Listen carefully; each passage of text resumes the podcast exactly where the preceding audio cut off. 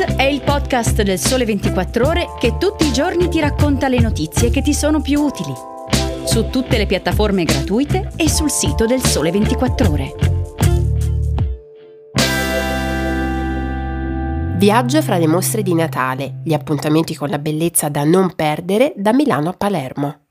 Ciao, sono Chiara Beghelli, giornalista del Sole 24 Ore. Oggi è domenica 25 dicembre e vi auguro di trascorrere un piacevole Natale dove, come e con chi amate. Il nostro appuntamento di oggi sarà un po' speciale perché abbiamo deciso di dedicarlo interamente a un ideale viaggio in Italia fra le mostre più interessanti da visitare in questi giorni di festa. Perché no? Anche il biglietto d'ingresso a una mostra può diventare un regalo, sulla scia della tendenza sempre più di successo negli ultimi anni di far trovare sotto l'albero delle esperienze e non solo degli oggetti anche se poi i bookstore di alcuni musei assomigliano a volte a delle boutique, scrigni di tesori di ogni tipo. Ma appunto restiamo nell'aura dell'esperienza, di quei momenti in cui possiamo regalarci, complice il tempo esteso delle feste, dei momenti di bellezza e contatto con la più generosa creatività umana, dei momenti francamente molto molto necessari.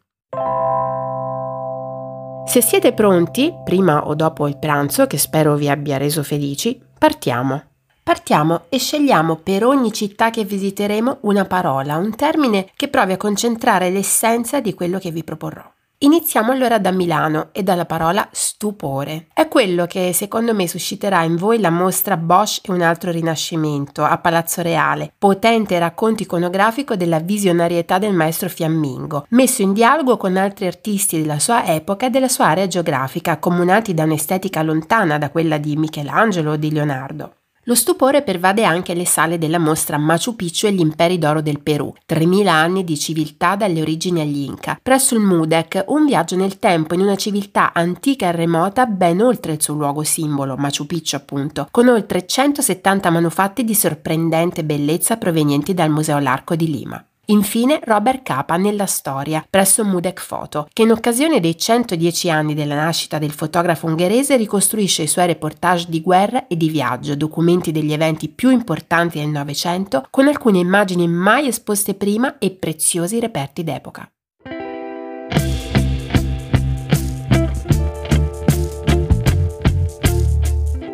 Luce è invece la parola con cui ci spostiamo a Torino e per luce intendiamo per esempio quella che dà vita al videomapping di Piazza San Carlo, un video percorso narrativo di circa 10 minuti che sarà proiettato tutti i giorni alle 17 e per tutto il periodo delle feste su una parete della piazza, facendo scorrere immagini di dipinti simbolo del Rinascimento italiano, del ritratto ottocentesco, fino ad arrivare al futurismo. Interessante, anche se non si tratta di una mostra classica, come quella che Palazzo della Veneria dedica a John Constable, uno dei massimi esponenti della pittura romantica inglese, noto per la luminosità dei suoi cieli e l'impalpabilità delle sue atmosfere, che arriva per la prima volta in Italia con un evento dedicato. Venezia ed è subito grandiosità. Da non perdere per nulla al mondo le installazioni di Hans Kiefer a Palazzo Ducale, opere pensose, stranianti, enormi e tattili, dedicate alle tragedie e alle speranze del nostro tempo. Ultimo giorno utile per ammirarle è il 6 gennaio mentre a due giganti della storia sono dedicate altre due mostre. Quella sul faraone Tutankhamon, in occasione dei 100 anni del mitologico rinvenimento della sua tomba a Palazzo Zaguri, con 36 stanze su 5 piani e una ricostruzione in 3D della sua ultima dimora, e quella dedicata ad Antonio Canova. Qui siamo a Palazzo Correre in piazza San Marco e non ci sono statue, ma fotografie scattate da Fabio Zonta, che riesce a presentare in una luce del tutto inedita i marmi dell'artista.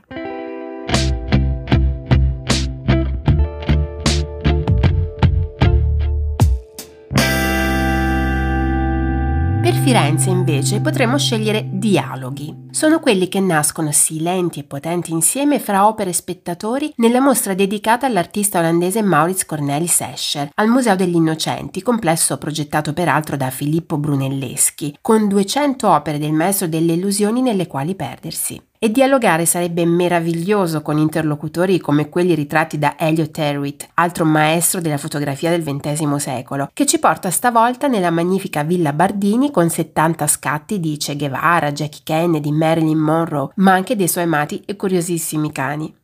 Siete un po' stanchi? Vi va di prendervi una pausa dall'arte, magari un po' ludica? Andiamo nella capitale. E allora qui non vi propongo mostre in senso stretto, anche se ce ne sono di super, da quella su Roma medievale a quella sull'imperatore Domiziano, e vi apro le porte di due esperienze una passeggiata serale in giochi di luce fra gli alberi e le serre dell'orto botanico di Trastevere e il Museo delle Illusioni a due passi da Santa Maria Maggiore, dove giochi, percorsi e installazioni scientifiche metteranno in dubbio in modo molto divertente la vostra consueta percezione della realtà.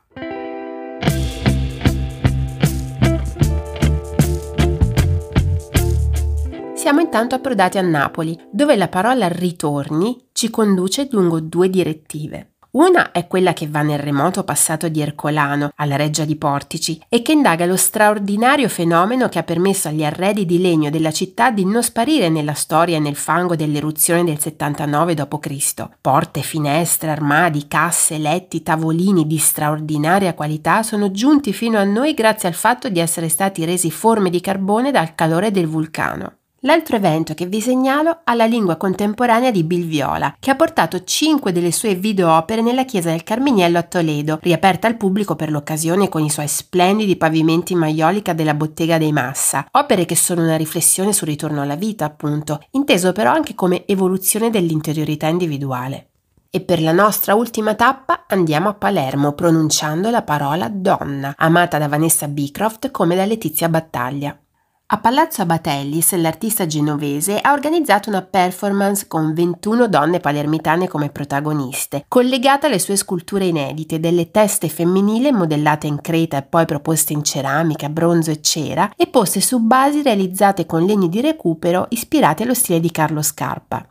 Ai cantieri culturali della Zisa, invece, i ritratti di donne forti e resilienti alle prese con la lotta contro il cancro sono al centro della mostra e del calendario solidale, che è uno degli ultimi progetti di Letizia Battaglia, la grande fotografa scomparsa lo scorso aprile. Il viaggio di questa settimana termina qui. Prima dei saluti vi lascio con un pensiero di Arthur Schopenhauer. Colui che ha una grande ricchezza in se stesso è come una stanza pronta per la festa di Natale, luminosa, calda e gaia in mezzo alla neve e al ghiaccio della notte di dicembre. È tutto, grazie per avermi ascoltata, vi auguro ancora un buon Natale e vi aspetto alla prossima puntata.